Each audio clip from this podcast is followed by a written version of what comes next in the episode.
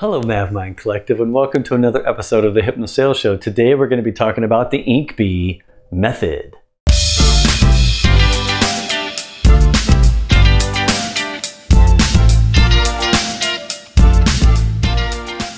So, I'm always excited to talk about the Ink Inkbee method because it's a method I came up with many years ago. Uh, it's an acronym actually to remind me of what to say uh, in those situations where I need to persuade my customer or my prospect.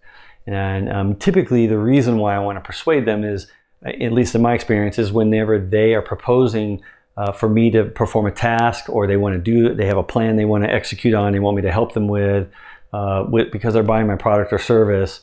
And what they're proposing maybe it's going to be too expensive or take too long or be too complex and and it's just you know i have a better way i know a better way. I know a faster way. I know something that's going to be less expensive less complex complex in the beginning. For example as like phase one or something like that.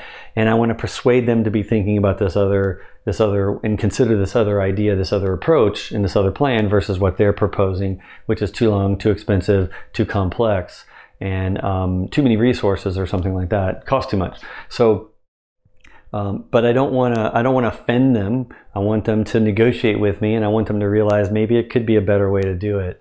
And so that's what I came up with Inkbee. Uh, you know, the reason I want them to go down a path of like, you know, this wonderful customer journey of getting to their uh, whatever they want to execute on sooner. I want their result to be sooner and less expensive because I want uh, I want them to have a great experience, and I want to create a halo effect. I talk about halos and horns in another video. I want them to have a halo effect, so they're which is based on the law of primacy. So the first experience they have, if it's great and this journey that they're on is perfect journey, an awesome journey, custom customer journey, then everything that happens after that first thing that happens ends up becoming good too because the first thing influences the rest of the things at the subconscious level. So I want to get into their subconscious that this is going to be a great experience and I want it to be fast, quick, easy for them less expensive, less complex, less resources, more success, more outcome sooner. So that's really why I'm uh, typically why I'm wanting to persuade them away from their longer, you know, more complex idea or plan that they're coming up with. So Inkbee does this by uh, basing it. I base it on two different principles. Uh, one is called homeostasis, and the other is called the law of association.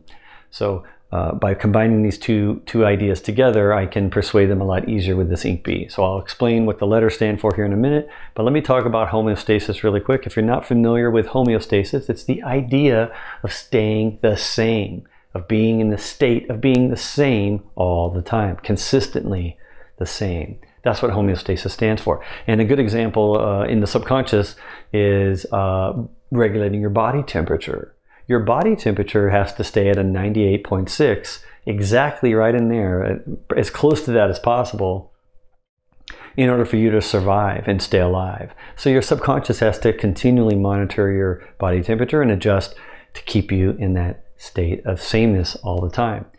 Okay. Now, the second uh, law of association, which is the second concept, is the idea in the subconscious. Your subconscious is constantly receiving things uh, that the consciousness lets in to your subconscious, when it lets it in through your critical mind and it gets past the critical mind into your subconscious, your subconscious has to associate it somewhere with something you already know. So it takes the knowns and it takes this new unknown concept, associates it somewhere in your subconscious uh, if your if your critical mind allows it in. And I've talked about the theory of mind or how to hypnotize your customers. If you watch the video, how to hypnotize your customers, I talk about this concept of the critical mind. And so subconsciously, when I when these things come in, I have to associate it. So if I can use the law of association and the idea of uh, this homeostasis and combine it together, I can more easily persuade my customer.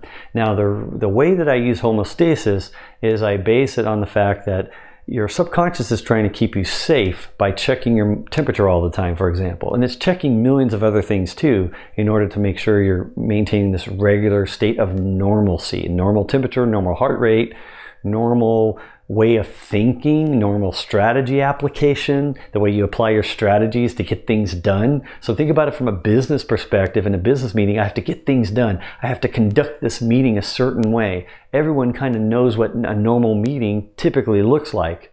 what a normal Zoom interface looks like when we have our cameras on and we're talking to. Everybody kind of knows what that is. That's because we've made these associations, and our subconscious is wanting to keep that the same, the same, the same all the time. So when there's something that's not the same, it gets the attention of the subconscious. Now, in order to be comfortable with all of that, I have to be safe first. So this idea of comfort is an idea that your subconscious uh, kind of delegates to the consciousness, and the conscious mind then figures out and determines if you're comfortable with something or not. Now, it has to make sure you're safe first, so it checks with the subconscious says, Am I safe? Subconscious says, Yes, you're good to go. Then the conscious mind says, Okay, now am I comfortable with this thing or not? This idea, this topic. So there's this constant conscious mind, subconscious mind communication back and forth determining if you're comfortable with something or not. And all of us know that, you know, we want to be comfortable all the time if we can. Nobody likes to be uncomfortable. Like that doesn't make any sense. But but think about like this. You can only control your own comfort and I can only control my comfort. Meaning you're responsible for your comfort and I'm responsible for my comfort, not the other way around. We can only control our own comfort. We really can't you know make someone else comfortable or uncomfortable it's up to them to decide if they're comfortable or uncomfortable with that situation so we're all responsible for our own but if i can associate something with that discomfort then i can have a probability to hold some people accountable for my discomfort so if i tell someone i'm not comfortable in a meeting think about what happens you know i say i'm not comfortable with what you're talking what you're proposing here Think about what happens. What do they what do they assume in the subconscious automatically? They start to realize, ooh, maybe is it something I did? They don't know yet, but they wonder, is it something that I said or I did that made them uncomfortable? So that's what the first part of INKBE stands for is I'm not comfortable. So I want to say this comfortable because I want to tell them I'm not able to have comfort right now. I'm not able to have comfort. Not, not comfortable. So I say, I'm not comfortable with what you're talking about, or I'm not comfortable right now. Like you can just say it generically. You know, I, am not comfortable at this moment. You can say it like that at this moment. So that way their subconscious goes at this moment because that's all it knows is this moment. And it goes, okay, he's not, he's, he, she's not comfortable. What's going on? Is it me? Like that's what it's assuming, right? And then I do a law of association by using this word because. I use the word because and I say, because, and I give a reason, I provide a reason why I'm not comfortable. So this is a why. I'm not comfortable because of some reason.